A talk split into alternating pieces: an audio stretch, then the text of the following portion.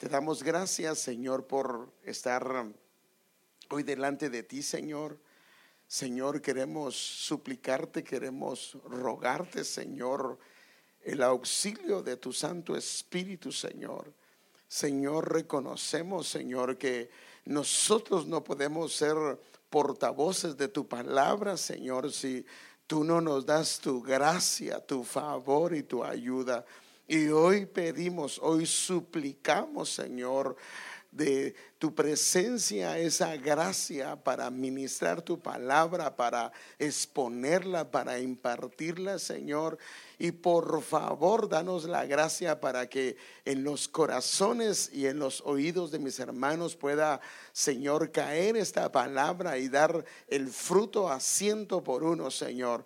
Glorifícate en medio nuestro, Señor, y que lo que hoy tienes para nosotros pueda marcar nuestras vidas, marcar nuestras familias, por favor. En el nombre de Jesús lo pedimos, Señor, y damos gracias. Como sabe, eh, el tiempo que nos ha tocado vivir, ah, la Biblia dice que es un tiempo que los apóstoles, perdón, que los profetas, los antiguos anhelaron vivir. Y una de las razones era por el cumplimiento de las profecías descritas en su palabra, porque para muchos de ellos las profecías solamente era algo que quedó plasmado en papel o en pergamino. Pero ahora nosotros no solo lo tenemos en papel, sino podemos ver el cumplimiento de las mismas. Y aunque ellos sabían que esos tiempos iban a ser difíciles, ellos sabían algo, que la gloria postrera iba a ser mejor que la primera. O sea que ellos sabían que iba a haber un mover del Señor como nunca antes. Porque, hermano amado, esta generación en la cual nos ha tocado vivir, tenemos el privilegio. Y yo creo que vamos a ver el retorno del Señor Jesucristo. Amén. Y yo creo que así va a ser, hermano. Debido a todas las cosas como lo ha explicado nuestro apóstol, los diferentes escenarios donde nosotros podemos ver. El Señor dijo que no se sabía el día ni la hora, pero no significa que no podamos ver escenarios, llámese tierra, llámese iglesia, llámese el cosmos, llámese el mundo, llámese diferentes entidades que son un anuncio de la venida pronta del Señor. Ahora, como el enemigo sabe que la venida de él está cerca, ha descargado todo su arsenal bélico, hermano, en contra especialmente de la familia. Porque como lo sabemos, la familia o el hogar es la base de la sociedad, la base de una iglesia. Y si logra destruir la, el hogar, logra destruir la familia, pues imagínense en dónde va a parar la iglesia, en dónde va a parar la sociedad. Ahora, nunca antes en la historia nuestros hijos tuvieron un problema de identidad, como ahora los hijos lo están teniendo. Debido a una falta de identidad, los hijos han agarrado conductas que son contrarias inclusive a la misma naturaleza. Inclusive han agarrado conductas que eh, los ha llevado a deteriorarse, los ha llevado a involucionar en vez de evolucionar. Esta falta de identidad en ellos, hermano, ha hecho que ellos tengan necesidad de usar, usar ropa que no es adecuada, pero como esto los identifica con una generación o con un movimiento debido a una falta de identidad. Y normalmente estas conductas a veces terminan siendo destructivas y dañinas para ellos, los cuales terminan produciendo consecuencias espirituales que vienen a calar efectivamente, perdón, de una manera letal dentro de los hogares y dentro de las familias. Y lo tremendo de esto, hermanos, es que en nosotros los padres pareciera que hay un tipo de amnesia, que estamos viendo lo que está pasando, mas sin embargo no tomamos cartas en el asunto. Porque hermanos, de verdad, Mire, ahora para que una persona pudiese hacer tales o cuales cosas, tenía que exponerse a muchas cosas para poder llegar a. Ahora un joven, una señorita, no necesita ah, tanto. Es muy fácil poder pecar, muy fácil poder exponerse, es muy fácil poder caer en las garras del enemigo. O sea que el sistema en el cual nos ha tocado vivir es como decía el apóstol Juan en Apocalipsis capítulo número 12, que del dragón hablando en la identidad que es el enemigo en su dimensión más poderosa, porque primero lo presenta en como diablo, como Satanás, pero la dimensión más fuerte o más alta o la jerarquía más alta de él es como dragón. Dice que del dragón salía un río y la idea de ese río era poder arrasar con todo lo que estuviera a su paso. Entonces ha salido un río del enemigo para arrasar a las familias y a los hogares. El problema es que si los padres no nos damos cuenta de eso y no logramos entender en qué tiempo estamos, no vamos a levantar nuestra cabeza. Por eso el Señor decía, cuando veáis estas cosas, Él dice, erguíos, o sea, ponte de pie, levanta tu cabeza. Y el problema es que si hay una amnesia dentro del varón, no puede verlo. O dentro del esposo, la esposa. Entonces en el hogar Dios le ha dado al hombre y a la mujer la responsabilidad de formar a los hijos. El problema es que nos hemos eh, estado, estamos metidos en una sociedad donde en vez de formar hay una distorsión de lo que es la imagen de un hijo y lo que es la imagen de un padre. Y esto ha causado que el hijo pierda su identidad. Y por supuesto, una de las herramientas que el Señor le delegó al padre, le delegó a la madre, fue la boca, para que a través de las palabras haya un poder transformador hacia, en este caso, los pequeños. Y como usted sabe, la Biblia es clara que Dios a través de la palabra, a través de la palabra, hizo todo lo que hoy podemos ver como creado. O sea, poder tiene la palabra que todo lo que existe fue creado a través de la palabra de Dios. Pero Dios dice que nos hizo a imagen y semejanza de Él. En otras palabras, nos dio también el poder, hermano amado, de crear. Solo que en este caso nos dio una familia donde nosotros podemos formar, crear hijos, ya sea distorsionados o hijos que tengan una imagen, tengan una conducta de acuerdo a los parámetros del Señor. Mire cómo lo dice la escritura. En la lengua, por supuesto, está en la boca y es eh, la que articula las palabras. En la lengua hay poder. Ahora, ¿está hablando de Dios o está hablando del hombre? Del hombre. Ahora, ¿de algunos hombres o de todos los hombres? Ahora, el hombre es una representación de la humanidad. En este, en este caso entra el hombre y la mujer. Lo que dice aquí es que en la lengua hay poder de vida y hay poder de muerte. O sea, en otras palabras, con la lengua se puede matar o con la lengua se puede dar vida. Y aunque nosotros tenemos el concepto de lo que es este versículo, no lo hemos entendido. Porque ¿cuántas veces hemos sido imprudentes en decirle cosas a nuestros hijos de una manera incorrecta? Es más, hay palabras que algunos de ellos las llevan ahí dentro de su corazón debido a que papá y mamá en algún momento dado, en una tensión, en un momento de presión, dijimos cosas que nunca debieron de haber salido de nuestra boca. El problema es que aparentemente todo quedó bien, pero no quedó bien porque a los hijos les afectó.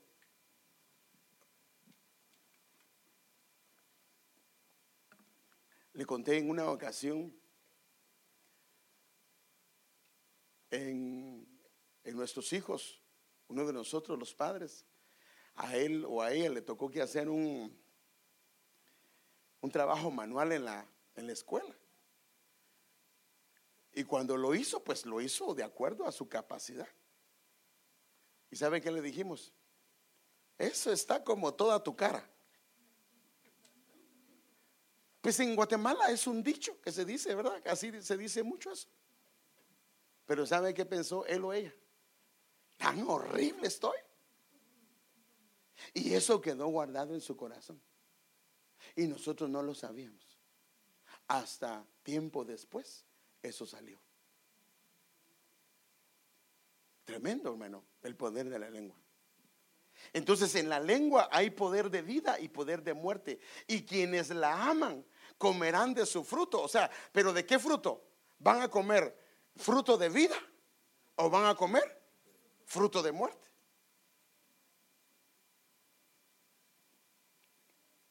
Por supuesto, esto se refiere a palabras que salen de la boca.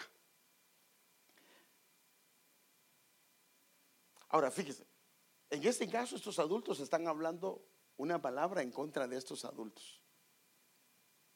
Ahora, cuando una persona es adulta y son expuestos a palabras incorrectas por otras personas, usted y yo somos responsables de lo que escuchamos. ¿Sí o no, hermanos? No somos niños para saber cuando algo no está bien o cuando algo está bien. Por ejemplo, estás en medio de una conversación que sabes que no es saludable, que sabes que no te edifica. Dos cosas puedes hacer. Estás oyendo al hermano o a la hermana que está hablando de una manera incorrecta. Cámbiale la plática. Si no entiende, entonces vas a tener que decirle, perdóname hermano, pero cambiemos de conversación porque eso a mí no me edifica. Ahora, ¿cuántas veces por cuestión de no hacer ver al hermano nos quedamos callados y oímos? Y lo único que estamos haciendo es contaminando nuestro espíritu. Lo que cuesta buscar al Señor y alcanzar un nivel espiritual y en un momento podemos afectar y contaminar nuestro espíritu. Pero los adultos saben cuando de alguna manera esto está incorrecto y entonces el Señor da un consejo y lo dice. Por ejemplo, cuida tu corazón. Al adulto le dice, cuida tu corazón. O sea que su responsabilidad y mi responsabilidad es cuidar nuestro corazón. ¿Por qué? Porque eh, cuida tu corazón y dice que dice, más que otra cosa. Porque Él es la fuente de la vida. En otras palabras, si caen palabras de muerte, lo que va a surgir es un fruto de muerte y entonces va a estar la persona desanimada y, y no sabe por qué. Entonces nosotros tenemos que tener sabiduría, hermano. Y cuando hay una conversación que va más allá de lo que tú sabes que no está bien, entonces guarda tu corazón. Lo que el Señor dice es pon parámetros. No permitas una conversación que vaya más allá de lo que pueda afectar tu corazón. Hermano, mire, y, y la Biblia habla de lo serio que es esto. Déjenme dar un ejemplo. Y miren la conversación que tenía, y esto es a todo nivel, puede ser el pueblo, liderazgo, inclusive pastores. La Biblia dice que Aarón y María, miren lo que dijeron. Honestamente, muchas veces esto es poquito a lo que a veces nosotros hemos dicho. Ella lo que dijo con su hermano fue, pues si acaso solo a través de Moisés habla Dios. No nos usa el Señor también a nosotros. Y sí los usaba. Hablando humanamente, la conversación no era, por decirlo así, tan grave. Y cuando Dios, ese es el asunto, que nuestras conversaciones las escucha el Señor. Y la conversación de ella fue escuchada por el Señor y le desagradó. Ahora, una conversación le trajo lepra. Y la lepra que la hizo, hizo que se parara el campamento. A ella la mandaron fuera del campamento hasta que la lepra fuera quitada. El problema de esto, como lo hemos conversado, fuera del campamento, la gente iba a hacer sus necesidades. O sea que una persona que ha adquirido lepro, lepra debido a esto, comienza a ver las debilidades, las flaquezas y los errores de los demás. Y si no se sale de ahí, ese su, se va a vivir siempre a las orillas del campamento. Entonces una persona que se aísla es una persona que corre el riesgo Fíjese qué tremendo. De estar fuera del campamento, aunque está caminando con el campamento. Ahora, aquí el escenario es de dos adultos, de, adultos. Pero ¿qué pasa cuando el escenario es dentro del hogar y los que escuchan son nuestros hijos? Los que escuchan son los pequeños. Aquí la cosa cambia. Y a esto es lo que lo quiero llevar, hermano, porque esto es importantísimo. En los adultos ellos tienen la responsabilidad de oír algo, no está bien, y se apartan o hacen un paro o cambian la conversación. Pero si un padre y una madre le está hablando incorrectamente a su hijo, ¿qué puede hacer el hijo? Hermanos. Es más, si lo estás maltratando y se va, ¿qué haces? venga porque aquí yo ahorita, ahorita me va a escuchar. Entonces, ellos no tienen la capacidad de rechazar las palabras de los padres. Es que ese es el peligro, hermano. Porque ellos no tienen la capacidad de guardar su corazón para que les haga daño. Porque ellos están en una etapa de formación y la función de ellos es recibir de parte de los padres. El problema es que si lo que va es muerte, lo van a recibir. Y si es vida, también lo van a recibir. ¿Y por qué lo van a recibir? Porque ellos están en formación. Ellos no pueden eh, eh, decir esto no es bueno, esto no tienen esa capacidad porque están en formación. El problema es que todo lo que escuchan, y ahí está la clave, determinará las vidas de ellos en el futuro. Y cuando vemos esto que puede determinar la vida, es más, hay gente que debido a conversaciones o, a palabras que salieron de boca de papá y mamá, aunque eran jóvenes o jovencitas muy inteligentes, esto los inhabilitó. Porque cada vez que van a hacer algo se recuerdan de la palabra de, la palabra de papá o mamá, eres un bueno para nada. Perdóneme, hermano, esas palabras han salido de padres. Eres un cabezón, nada se te queda. Hermano. Y el muchacho tal vez, mire, tenía, mire, así, así, así pensaban del que inventó la luz. El profesor lo regresó porque lo miraba incapaz. Imagínense quién era, hermano. O sea, las palabras pueden hacer mucho daño, mucho, mucho daño. Según ah, los estudios de la OMS, que es la Organización Mundial de la Salud, el periodo de la niñez determina no solo el carácter, sino también el futuro económico de un niño o una niña. Mire qué tremendo, hermano. Los primeros cinco años es cuando el cerebro crece más.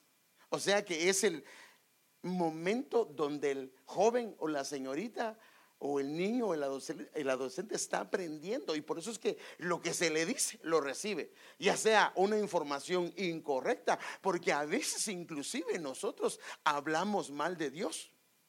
Mire, ese fue el problema de los amigos de Job. ¿Sí o no? Ellos hablaban de Dios a Job, ¿sí se recuerda? Pero Dios dice, pero están hablando mal, están mal informando a Dios. Entonces, ¿cuántas veces nosotros malinformamos a Dios? Por ejemplo, le decimos a los, a los hijos, si no te portas bien, el cuco va a venir. Hermanos, estamos malinformando. Eso no es cierto. Si no me obedeces, Dios te va a castigar. Sí, tal vez lo va a disciplinar, pero nosotros lo usamos de una manera incorrecta, inclusive a veces la escritura. Entonces, esta etapa es donde ellos son formados. Todo lo que reciben penetra de una manera profunda y va a formar lo que ellos van a hacer en el futuro. Ahora, usted dirá, hermano, porque yo no tengo niños pequeños, pero es que esto se aplica porque acuérdese que así como una familia, la iglesia también es una familia y en la iglesia hay pequeños. Por ejemplo, hermano amado, nosotros los que ya llevamos algún tiempo somos responsables de las personas que comienzan a llegar a la iglesia y ellos vienen con una expectativa. Hermano, a un nuevo usted le puede decir, eh, mire, si usted quiere sentir al Señor, pues agáchese y Él se va a agachar. Porque lo cree. Pero ¿qué pasa con los hermanos mayores, con los, las hermanas mayores que llevan algún tiempo en la iglesia y le dice, ay usted, ¿para qué está pasando ahí? Hermano, mire, todo esto ha pasado. Yo, yo, yo lo escuché, hermano, no aquí. Llegaron a una iglesia. Imagínense, llega una iglesia. Yo era nuevito, por decir así, era niño. Y llego a la iglesia y se acercan unos hermanos y me dicen, ¿para qué te viniste de la central?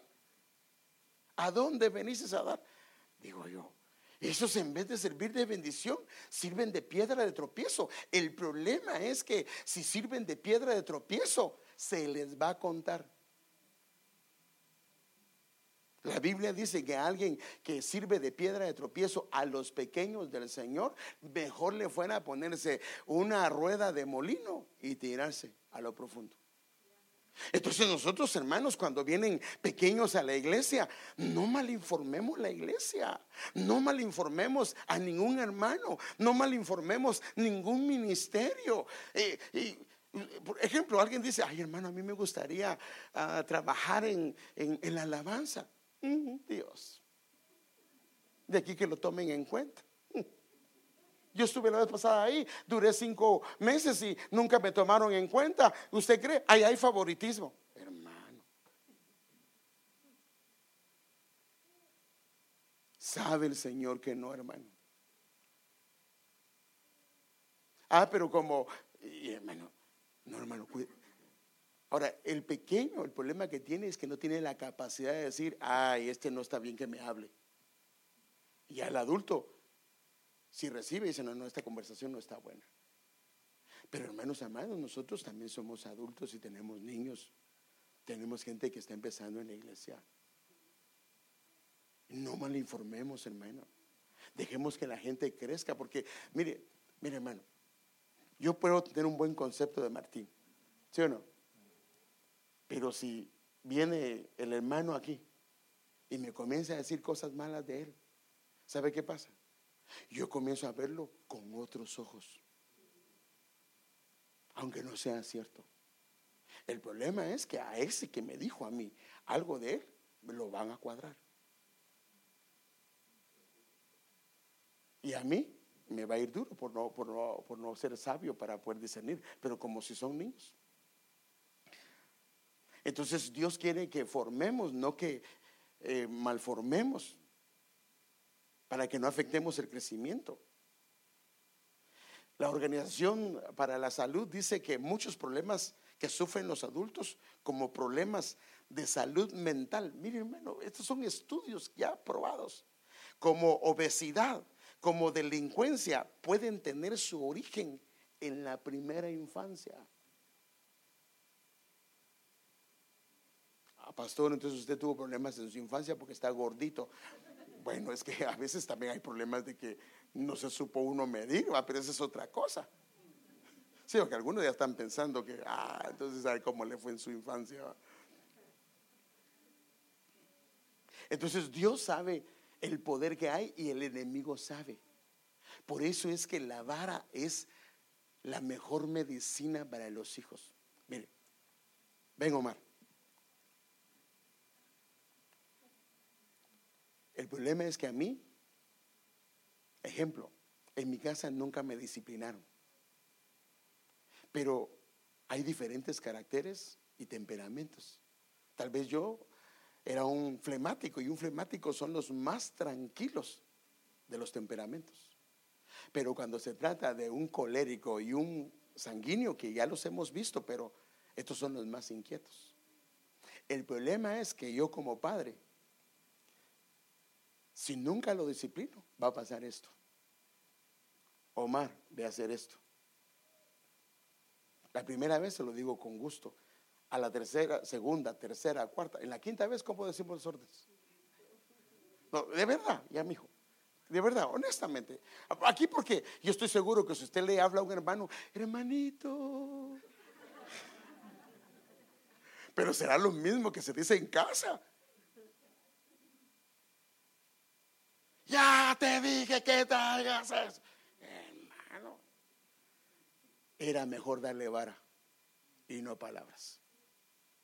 Entonces, entonces como Dios creó la familia, Él mejor que nadie sabe qué es lo que necesitan nuestros hijos, qué es lo que debemos de hacer. Lo que quiere el Señor es que nos dejemos ser enseñados por Él. Por eso, hoy me gustaría tratar un tema. Mire, aunque no lo crea, hoy se declaró un estado de emergencia, ¿no? Para todo el país. Y la verdad es que quería hablar sobre todas estas cosas que se están dando.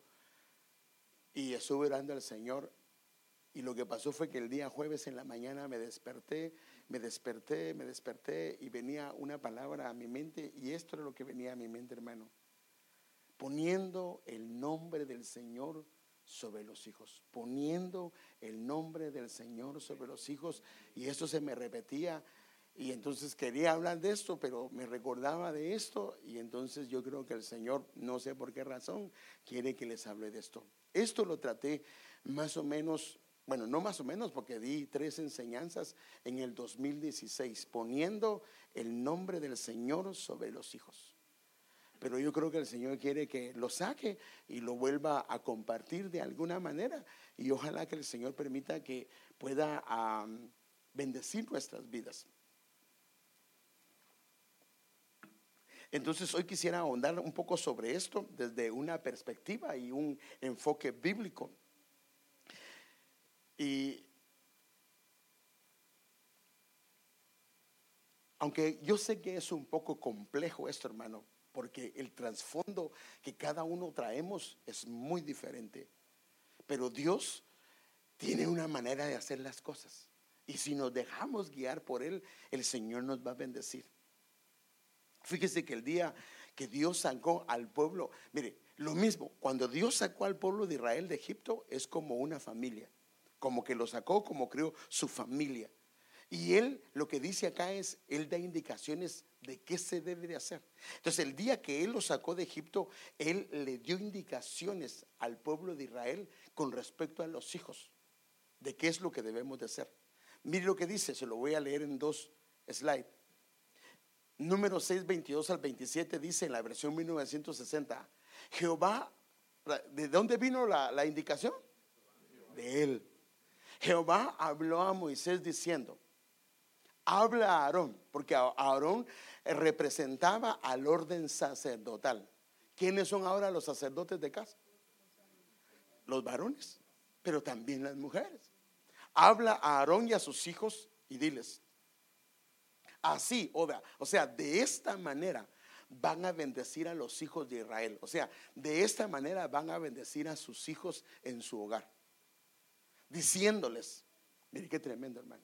O sea, mire lo que Dios dice que debemos de hacer nosotros los padres. Jehová te bendiga y te guarde. La pregunta es, ¿cada cuánto bendices a tus hijos? Hermano, yo oro por ellos. No, no, no, no. ¿Cada cuánto los bendices? Mire, nosotros aquí vemos el 31, por ejemplo, a veces lo hemos hecho juntamos a las familias y nos ponemos las familias en grupos y yo les digo, bendiga a sus hijos. Y algunos se quedan callados. Digo, yo no tienen palabras para bendecir a sus hijos. No debería de nuestra boca, especialmente de hijos de Dios, que brote palabras de bendición para ellos. No debería ser así, hermano. Entonces Jehová te bendiga, es lo primero, Jehová te bendiga y te guarde. Y luego sigue diciendo, Jehová haga resplandecer su rostro sobre ti y tenga de ti misericordia. Jehová alce sobre ti su rostro y ponga en ti paz. Esto ya lo hemos visto, por eso no lo voy a tratar. Me quiero enfocar en el versículo 17. Y entonces dice, y pondrán mi nombre sobre los hijos de Israel. Ahora fíjese, pues, mire lo tremendo de esto si nosotros ponemos el nombre del Señor sobre los hijos, Él se compromete a algo. Yo los voy a bendecir. La responsabilidad que tenemos de poner su nombre sobre ellos es relevante porque eso determina el que Dios los bendiga. Pero aquí es donde tenemos que analizar si lo hacemos o no lo hacemos. Y como vimos, esta es la responsabilidad de los sacerdotes. Pueden ser los padres, pueden ser pastores, pueden ser líderes. Y si ellos ponen el nombre del Señor sobre los hijos, los mismos serán bendecidos por el Señor. Y esta palabra ah, pondrán viene de una palabra hebrea. Déjenme enseñárselo. Mire, la palabra es sum, no de acercamiento, sino es, es sum, así se dice la palabra, es poner colocar, mire qué tremendo, afirmar el nombre de Dios en ellos. Ajustar, o sea que a veces ellos tienen una perspectiva equivocada de Dios y nosotros, nuestra responsabilidad es ajustar esa perspectiva. Porque acuérdese, la figura más cercana de Dios para un hijo, ¿quién es? El Padre. El padre es la figura más cercana. Si el hijo tiene problemas con el padre, él va a tener problemas en el futuro para relacionarse con Dios.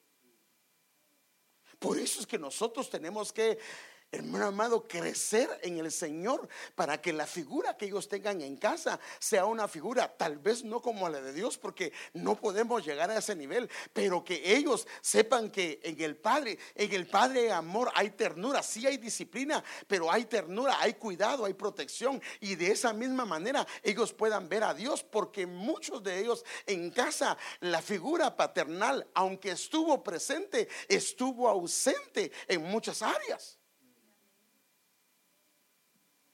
Entonces, construir el nombre, meditar sobre el nombre, ordenar el nombre del Señor, señalar, invocar el nombre del Señor. O sea que son los padres los que deben de afirmar, construir, ordenar, señalar, invocar el nombre del Señor. Y el invocar el nombre del Señor, mire, la versión ah, de las Américas lo que dice es Así invocarán mi nombre sobre los hijos de Israel. O sea que la palabra ah, eh, pondrán también significa invocar. ¿Qué es la palabra invocar? Invocar es llamar con el propósito de apelar al poder superior, a un poder eh, divino. Es la adoración y reconocimiento de un poder superior, el cual es el Dios Todopoderoso. O sea que nosotros tenemos la oportunidad con los niños pequeños, porque como les explicaba Héctor en una predicación que hablaba sobre los niños, los niños lo creen todo. Si a usted le dice que Dios es moreno, ¿cómo lo van a, cómo, lo van a conceptualizar ellos? ¿Cómo moreno? Entonces, mire la oportunidad que tenemos con los hijos de enseñarles tantas cosas con todo lo que está sucediendo. O sea que esto por supuesto es una enseñanza para que pasó una cosa en casa, aprovechar para explicarle a los hijos por qué razón está pasando y cómo Dios está interviniendo. Mire, qué bonito es cuando los padres, eh, cuando hay bendiciones, cuando Dios hace algo, se lo logran explicar a los hijos. El problema de nosotros es que, pues eso no van a entender si están muy chiquitos. Sí entienden, tal vez no te pueden expresar lo que entendieron, pero esto queda grabado porque al explicando que fue Dios el que hizo estas cosas, entonces el nombre se lo estás remarcando no solamente en sus mentes, sino está quedando guardado en su corazón. Y al quedar guardado en su corazón, esto va a producir que la conducta de ellos siempre va a ser a la luz del rostro del Señor. Van a caminar a la luz de su rostro. Y aquel que camine a la luz de su rostro, hermano, La gloria del Señor va a estar con él. Entonces, esto es un proceso. El problema es que el padre y la madre tienen que tomar tiempo para explicarles porque no me, como decía Héctor, son o no son preguntones los niños. ¿Qué haces cuando te preguntas? Ah, a preguntarle a su mamá. Hermano, si te está preguntando a ti, Dios te dio la gracia para que le expliques. Pero ¿qué hacemos? Lo mandamos con mamá. Peor sería, ojalá que no lo haga. Ahí le preguntas al pastor, hermano, si usted es el indicado, si yo lo puedo, con gusto. Yo, si usted lo trae, yo le explico. Pero el indicado es usted de explicarle a su hijo, hermano amado, porque tal vez él nunca me va a poder escuchar como yo quisiera, porque usted lo conoce.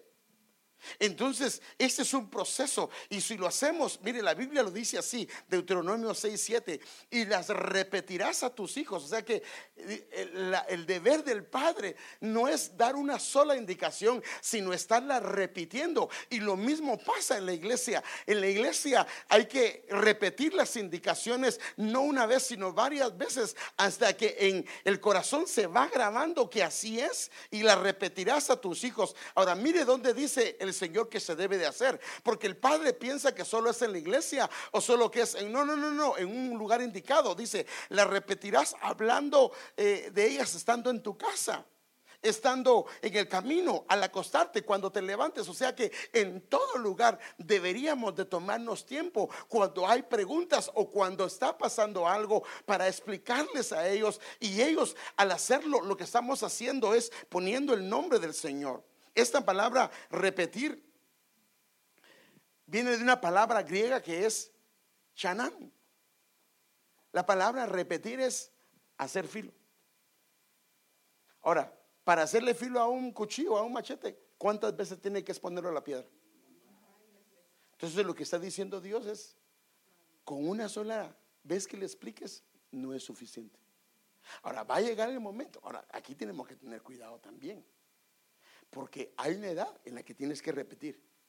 Hay una edad que ya solo das una indicación. Si sigues repitiendo, ya estando grandes, lo que vas a hacer es que los vas a exasperar.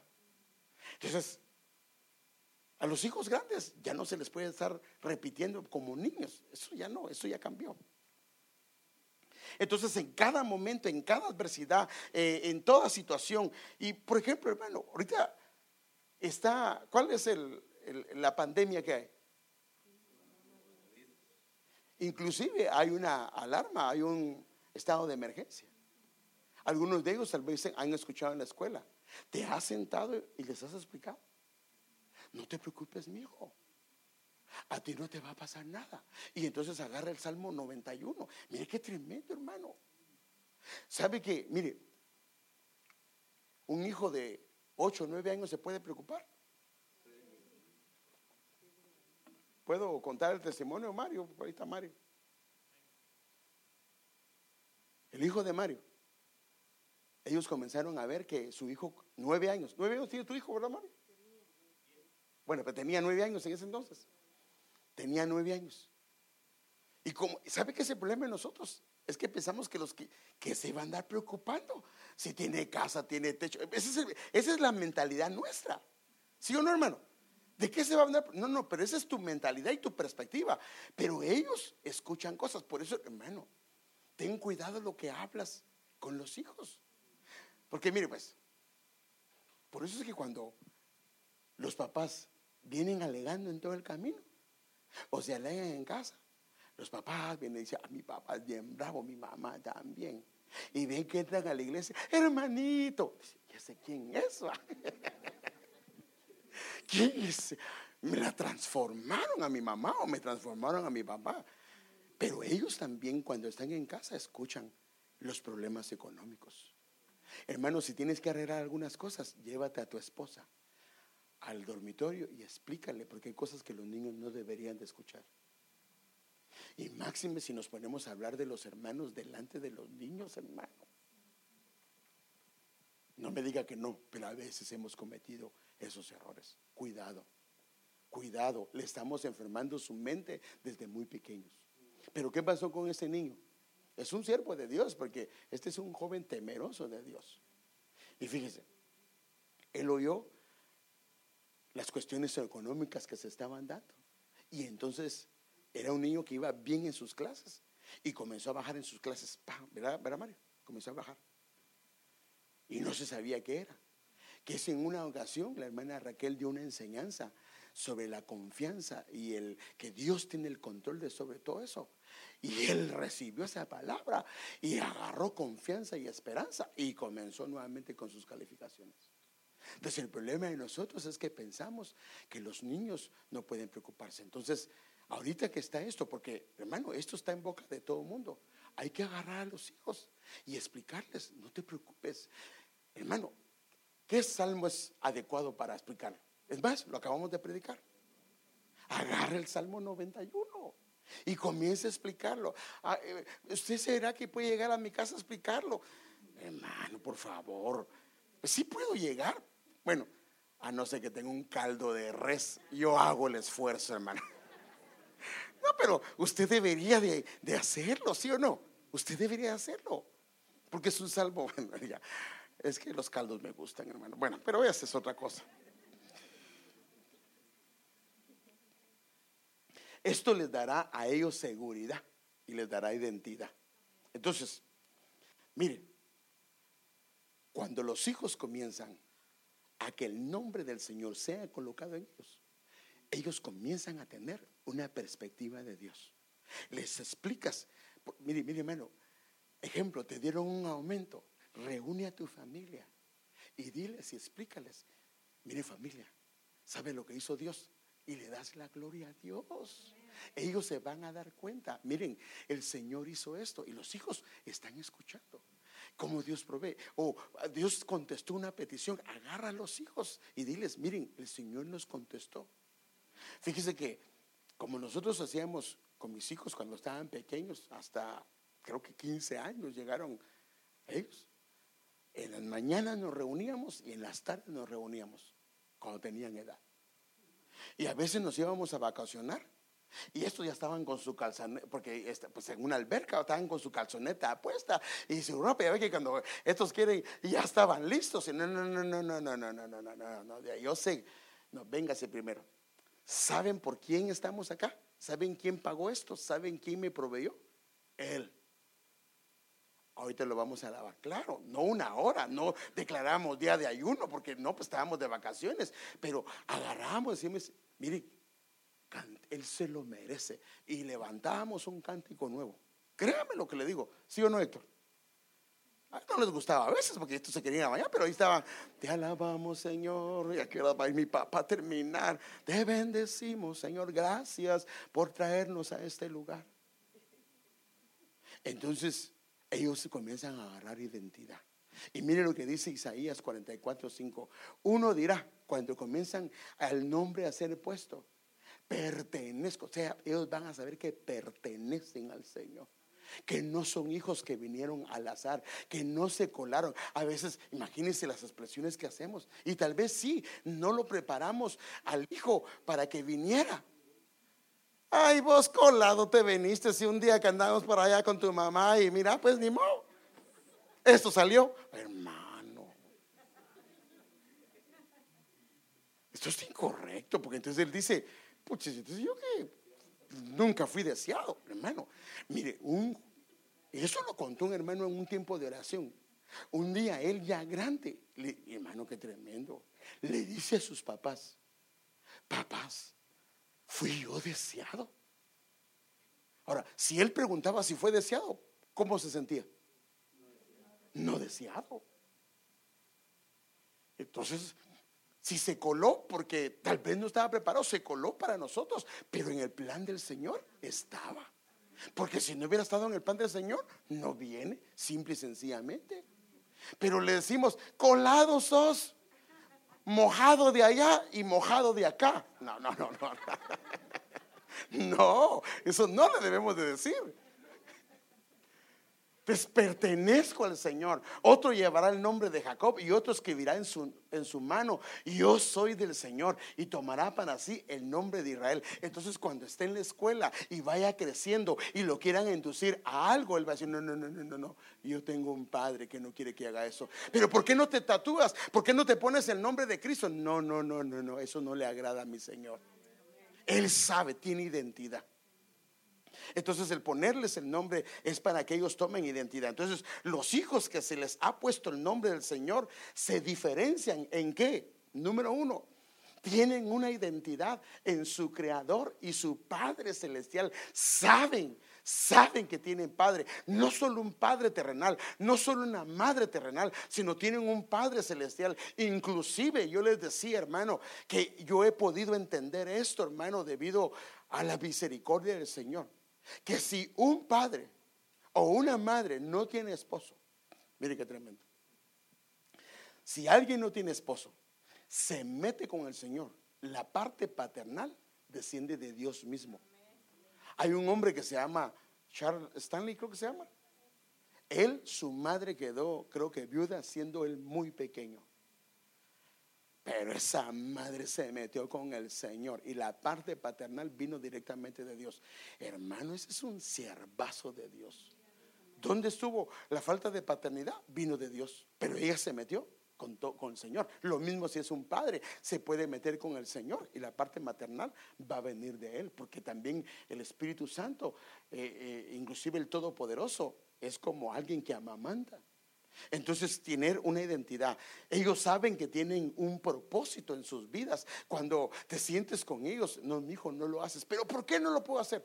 Hijo, porque tú eres un hijo de Dios. Dios tiene planes para ti. Dios te trajo a este mundo para grandes cosas. El ángel comienzas a explicar y el niño, la niña comienza a darse cuenta que él tiene un propósito en su vida. ¿Cuántos jóvenes, cuántas señoritas están en el mundo y se han metido a cosas debido a una falta de no saber para qué vinieron a este mundo.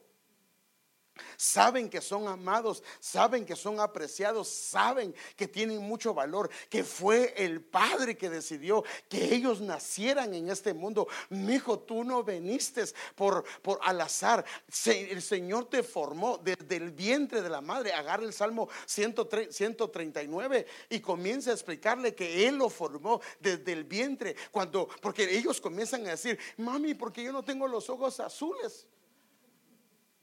Mm, porque sos gacho. A la gran. ¿De dónde querés? Mira tu tata y mi tu nana. No, no, hermano, no, no, no, no, no, hijo. Pero si tus ojos son hermosos, ¿cuántos quisieran tener los ojos que tienes? Mamá, ¿por qué soy tan chaparra? Bueno, llegaste a estar de la repartición. Ay, hermano. Es que, mi hermano, a veces somos tan torpes para hablar, hermano. Mija, entre más chiquita, más chiquito, más picoso es. Y le, le das, le das. Pero mire, mire, le tiene que explicar. ¿Por qué soy tan flaco? ¿Para qué quieres ser gordito, mi hijo? ¿Quieres tener colesterol? ¿Quieres tener esto? ¿Quieres tener el otro? No, ahí está. Por eso está flaquito. Eh, eh, a todo. ¿Por qué soy gordito? Ay, mijo, porque flotas rápido. Entonces le explica, pues, o sea, que le, da su. Pero, pero no, no le eche tierra, pues. Porque hay hijos que son flaquitos, gorditos y de todo. Bueno, saben que tienen un lugar y al cual pertenecen y esto les trae seguridad. ¿Cuánto tiempo llevo? Padre Santo, pues ni siquiera la mitad voy. Santo Dios. A los hijos que el nombre del Señor ha sido puesto, sus corazones serán remarcados, hermano, por el Espíritu Santo, porque Dios a quien usa son a los padres para marcar a los hijos. Mire, ¿cómo lo dice? Porque Pablo se, eh, se dice a sí mismo como un tutor, como un padre.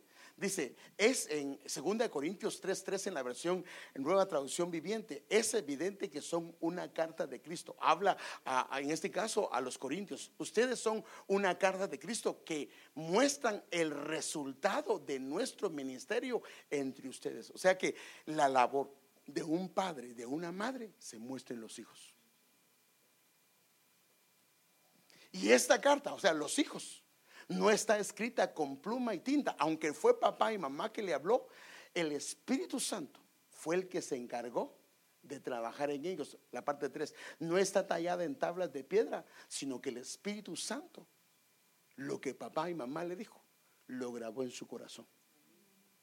Ese es el problema, que si lo que dijimos fue algo incorrecto, se queda grabado en su corazón. Mire, quitar eso después cuesta mucho.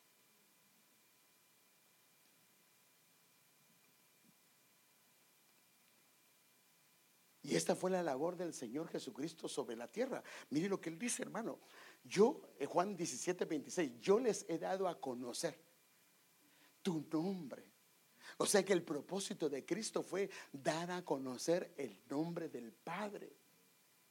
¿Para qué? Para que el amor, la paternidad de Dios esté en su pueblo. O sea que cuando los hijos conocen el nombre y el nombre del Señor es puesto en ellos, ellos saben que son hijos que tienen una identidad, que no están al azar y que eh, el amor del Señor comienza a fluir a ellos y se sienten amados, se sienten de valor. Por eso es que el Señor hizo eso. Pero esa es la parte que los padres deberíamos de hacer con ellos, hermano. Y hermano, por eso dice, ¿dónde lo vas a hacer? En el campo, en la calle, en el camino, al acostarte, porque en todo momento hay una oportunidad. Pero ¿qué significa? Que tienes que tomarte tiempo. Papá, ¿y cómo venimos? Y le miente, ¿sabe qué le dice?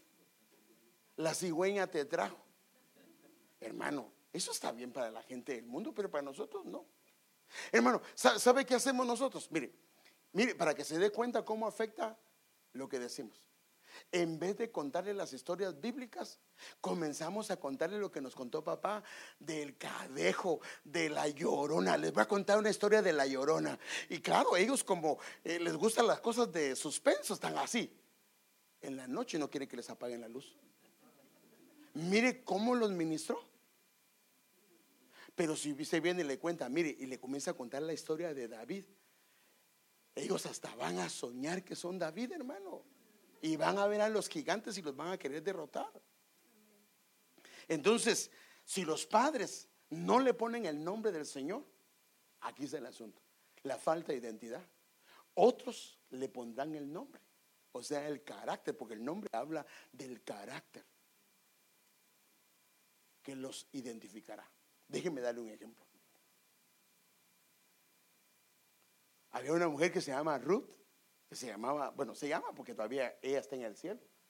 Y su esposo se llama Boaz. Yo no sé, e, ella es una mujer de Dios y él también. Pero el hecho que alguien sea, y, y este es el problema, que hay hombres y mujeres, hijos de Dios, siervos de Dios, pero que en algunas áreas, como padres, hemos fallado. Déjenme darle un ejemplo. ¿Es, ¿Era David un siervo de Dios? Amado. ¿Cómo le dice la Biblia? El dulce cantor de Israel. Y cuando comienza a ver la escritura, dice que él, un problema que tenía, era que no disciplinaba a sus hijos. ¿Dejaba de ser cantor? ¿Dejaba de ser un hombre ungido? No, pero él tuvo un problema serio con los hijos debido a una falta de disciplina. Entonces, ¿cuántos hombres de Dios, cuántas mujeres de Dios? El ministerio lo hemos sacado bien, pero con los hijos hemos fallado. Entonces aquí hay dos hombres que esta mujer es la que dice, tu pueblo será mi pueblo, tu Dios será mi Dios, y en el lugar que tú ah, murieres, ahí voy a morir ahí. Entonces, pero miren qué pasó. Ella con su esposo vos nació su hijo. ¿Y sabe qué pasó? No lo criaron, lo crió la abuela. Y como ellos no lo criaron y lo crió la abuela, el problema que hubo es que no le pusieron nombre. Mire, tomó, Noemí el niño y lo puso en su seno. Noemí era la, suegra, ¿sí se recuerda? Y se encargó de criarlo. ¿Por qué no fue Ruth? ¿Por qué no fue vos? Y las vecinas le pusieron nombre. ¿No le correspondía a Ruth? Y fueron las vecinas que le terminaron poniendo el nombre. Ahora, cuando en casa no les ponemos el nombre, el carácter, el nombre del Señor, afuera se los van a poner y les van a formar un carácter. El problema es que puede ser un carácter contrario en las cosas del Señor. Gracias a Dios que estas mujeres eran usadas por el Señor. Y de aquí viene lo que es Obed. Pero si no hubiese sido así, alguien le va a poner nombre, alguien le va a poner el carácter, alguien le va a, dar una identidad a tu hijo, a tu hija. El problema es que esa, esa, esa responsabilidad es de los padres. Es de los padres. Pero si no se hace, alguien más lo va a hacer, porque ellos vienen como una carta en blanco que alguien le va a poner. Ahora imagínense que estas mujeres hubiesen sido malas. Hermanos, les digo todo esto porque cuando usted viene a ver la, la, Biblia, hay unos nombres que marcan unas cosas horribles. Por ejemplo, hay un joven que se llama Mefiboset. Ahora, ¿a qué edad le ponían los nombres? O bueno, o, qué edad se imagina que le ponían los nombres. Ya cuando estaba grande el patojo, era de niño. A él le ponen de niño Mefiboset. ¿Y sabe qué significa Mefiboset? Yo no, yo no sé por qué le ponían esos nombres, hermano. Disipador de vergüenza. A los cinco años, el niño lo lleva a la criada, lo bota y se queda paralítico la palabra que le pusieron lo hizo que en la práctica se volviera un disipador de vergüenza. Viene Elí, un sacerdote de Dios, le pone a sus hijos omnifines, a uno le pone peleador y al otro le pone boca de serpiente. Hermanos, hermanos, ¿cómo es posible? O sea, lo que está diciendo la Biblia es que lo que le puso a sus hijos no era lo correcto. Ahora, ¿cómo pararon estos hijos? La Biblia le llama a esos hijos hijos de Belial. Les dice, hermano, así dice, hijos del diablo. ¿Y quién era Elí? Era el sumo sacerdote, no era cualquier pelagatos, era un, el sumo sacerdote, hermano.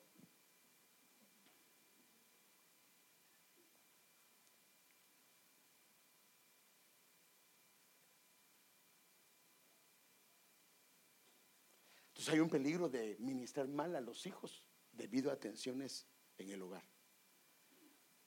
Especialmente si usted es así, ¿verdad? Que, mire, si no disciplina a los hijos, eso es lo que va a pasar. Uno le está pegando, otro le está molestando. Hasta los chuchos se ponen rebeldes. Digo, los perritos, hermano, porque chucho le decimos en Guatemala. A los perritos se ponen rebeldes, hermano. Ahora imagínese la mujer cómo está. Ya está cansada, hermano. Y le dice el marido, quiero tener otro hijo. No, lo, lo manda a la gran tribulación.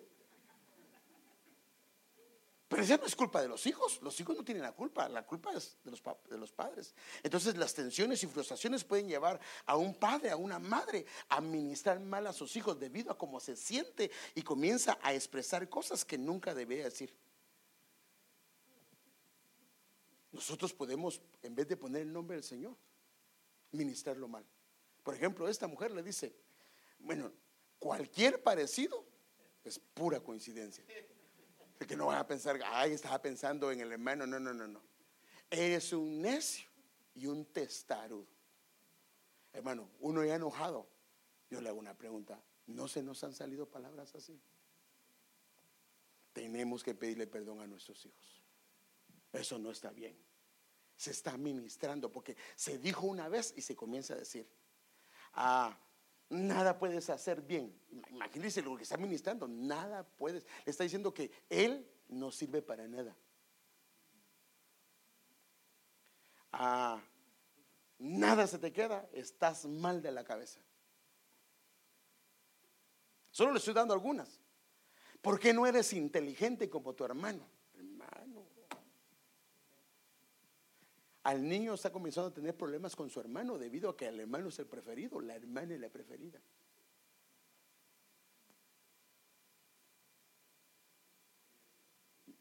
Y este es cuando a veces hasta lo decimos, como estamos cansados de un hijo, le decimos, mira vos qué haces con tu hijo, ¿Qué le, qué le está diciendo? ¿Qué le está diciendo al hijo? Yo no soy su madre, ni quiero ser su madre. Y no lo decimos con ese sentido, pero mira, ¿qué haces con tu hijo? Porque ya no lo aguanto. O sea, en otras palabras, yo no soy su madre. No lo reconozco como hijo. Hermano, cuando un hijo comienza a ser ministrado así.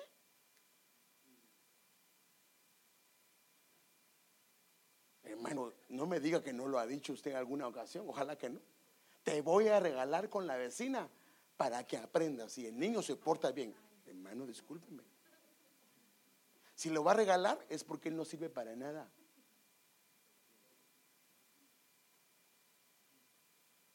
¿Qué estoy pagando para tener estos hijos? O sea que ellos dicen, en vez de ser una bendición para mi casa, soy un castigo para mi mamá o soy un castigo para mi papá. Bueno, ya se me fue el tiempo, hermanos. Bueno, termino con esto. El ministrar incorrectamente el carácter tiene sus efectos a largo plazo. Mire, estas son las esposas. Acuérdense que antes se podía tener varias esposas. David tuvo ocho esposas, pero quiero mostrarle cómo afectó el que le hayan puesto nombres incorrectos. Una de las esposas de una de las esposas de David se llamaba Ainoam, así se llama, Ainoam, que significa mi hermano es mi delicia. Esta Ainoam, su hijo fue Amón. ¿Y sabe qué pasó con Amón? A su hermana la deseó y la ultrajó. Como a ella le decían a cada rato, Ainoam, mi hermano, tu hermano es tu delicia. Ella lo ministró y cuando tuvo un hijo que se llamó Amón, Amón deseó a su hermana a tal grado que la ultrajó. El problema es que nombre nosotros estamos poniendo, hermano. Mire, este otro. Maaca es otra esposa de él. Su nombre significa opresión y su hijo era Absalón. Y Absalón comenzó a, oprimir a su padre, a perseguirlo, hermano. Entonces, ¿cómo el nombre que le colocamos, el nombre que le ponemos, si no es el nombre del Señor, va a pasar factura. Por eso es que tenemos que tener cuidado cómo ministramos a nuestros hijos. Entonces, poniendo el nombre del Señor, quiero terminar con esto. El nombre remarcado sobre la tierra, fíjese qué tremendo, hermano. La tierra significa el hombre. Genera y activa un ciclo de bendición. Cuando tú pones el nombre del Señor en tu hijo, en tu hija, estás activando que en el, en el nombre del Señor en él va a abrir los cielos. Déjeme mostrárselo, hermano. Y, ya no me queda tiempo, hermano. Hay un nombre que se llama Jezreel. El nombre significa Dios siembra.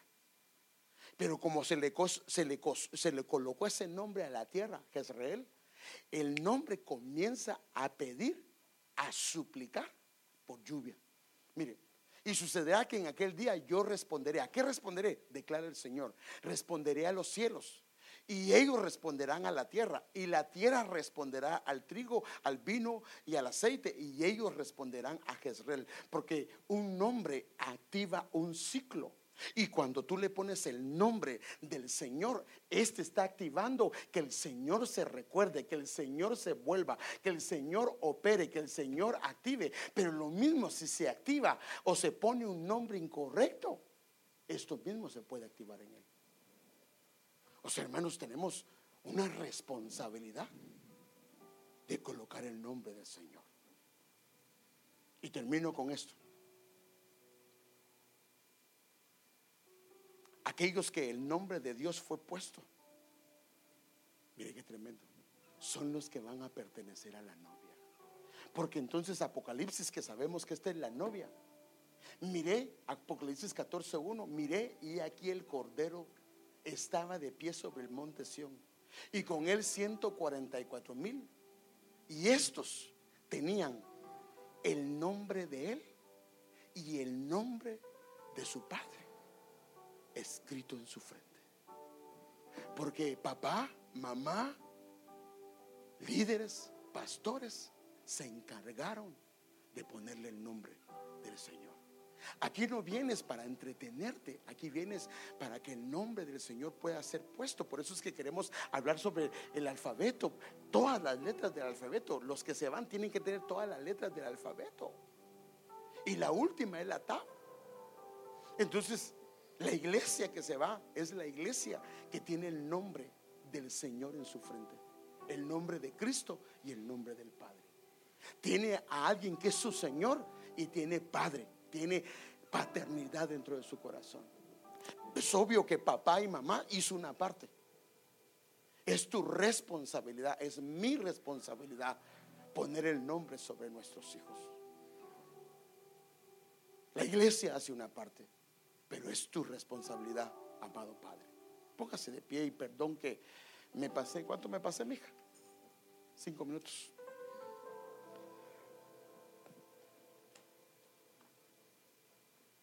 ¿Quieres que tus hijos estén dentro de ese grupo? Yo quiero que mis hijos estén ahí. Pero eso significa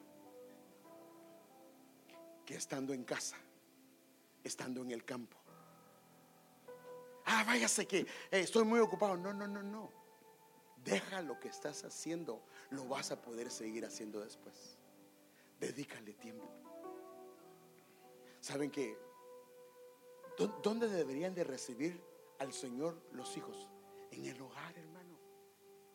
Papá y mamá deberían de darles el plan del Evangelio. Mi hijo, el Señor vino para que tú fueras un rey. Así, mami. ¿Y qué es lo que debo hacer?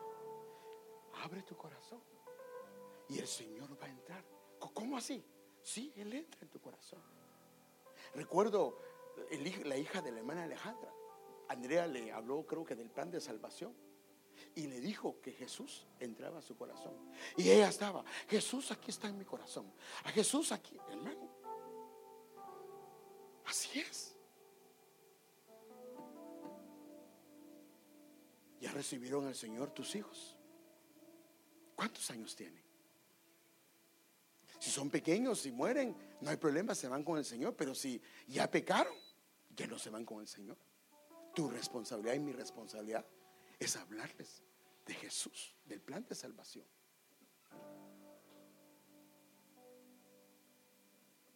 Tenemos una gran responsabilidad. Amemos a nuestros hijos. Hermanos, mientras estén en casa, ámalos. Ámalos, hermanos. Y un día van a salir, un día se van a casar.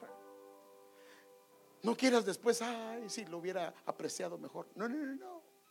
Ahora que están en casa, aprovecha todas sus edades. Si son niños, no te fastidies, sino si son niños, gózalos ahora que son niños y gózalos cuando son adolescentes, gózalos cuando son jóvenes, disfrútalos, hermano amado, porque un día van a salir. Y si te has equivocado y los has ofendido, yo te doy un consejo porque yo lo hice siéntate con ellos y pídeles perdón. Perdóneme porque les fallé como padre, les fallé como madre. Pero yo quiero decirles algo, quiero amarlos. El día que salgan en esa puerta, quiero que se vayan siendo amados. Y perdóneme por las palabras que han salido de mi boca que Dios me perdone. Pero ahora, y comienzas, hermano, y bendice a tus hijos. Las palabras de bendición cancelan todas aquellas palabras que han salido incorrectas. Bendice a tus hijos. Eh, cada vez que los veas, Dios te bendigo, mi hijo. Eh, yo te digo que vas a ser próspero. Eh, mi hijo, eres un hombre inteligente. Mami, es que no puedo. No, no, mi hijo. Dios, usted es un hijo de Dios con planes y propósitos gloriosos para su vida. Padre, aquí estamos, Señor. Perdónanos. Perdónanos, Señor, perdónanos. Reconocemos nuestras fallas como Padre, Señor, como Madre, Señor. Pero hoy queremos hacer un cambio en nuestras vidas. Por algo pusiste en mi corazón que diera este tema, Señor, y ayúdanos por favor a poner el nombre tuyo sobre nuestros hijos. Así queremos bendecirlos, que ellos conozcan tu nombre. Señor, perdónanos si salieron palabras incorrectas en momentos de tensión, en momentos de que nos sentíamos tal vez eh, molestos, Padre, perdónanos, Señor, pero hoy queremos pedirte, Señor, que nos ayude, Señor, y queremos, Padre, bendecir a nuestros hijos, bendecir a nuestras hijas, todo momento aprovecharlo, Señor. Y si algún hermano que es un niño, alguna hermana que es una niña, en el Señor les hemos ministrado mal, perdónanos si hemos afectado a algún hijo tuyo, alguna hija tuya de una manera incorrecta, perdónanos, Señor. Y queremos bendecirlos, queremos ser tutores, queremos ser personas que guíen a tus hijos, que los tomen de la mano, Señor. Danos esa gracia. Queremos que nuestros hijos pertenezcan a esa, a ese, a esa novia, Señor amado, que tenían el nombre tuyo y el nombre del Padre escrito en su frente, Señor, en el nombre de Jesús. Lleva a tu pueblo con paz, lleva a tu pueblo con gozo, lleva a tu pueblo con felicidad. Señor, bendice a tu pueblo, bendice este tiempo de coinonía, Señor, en el cual las hermanas, gracias por las hermanas y hermanos que prepararon estos alimentos, Señor. Gracias por sus vidas. Bendícelos y bendice sus familias y bendícenos este fin de semana en el nombre de Jesús. Lo pedimos y damos las gracias.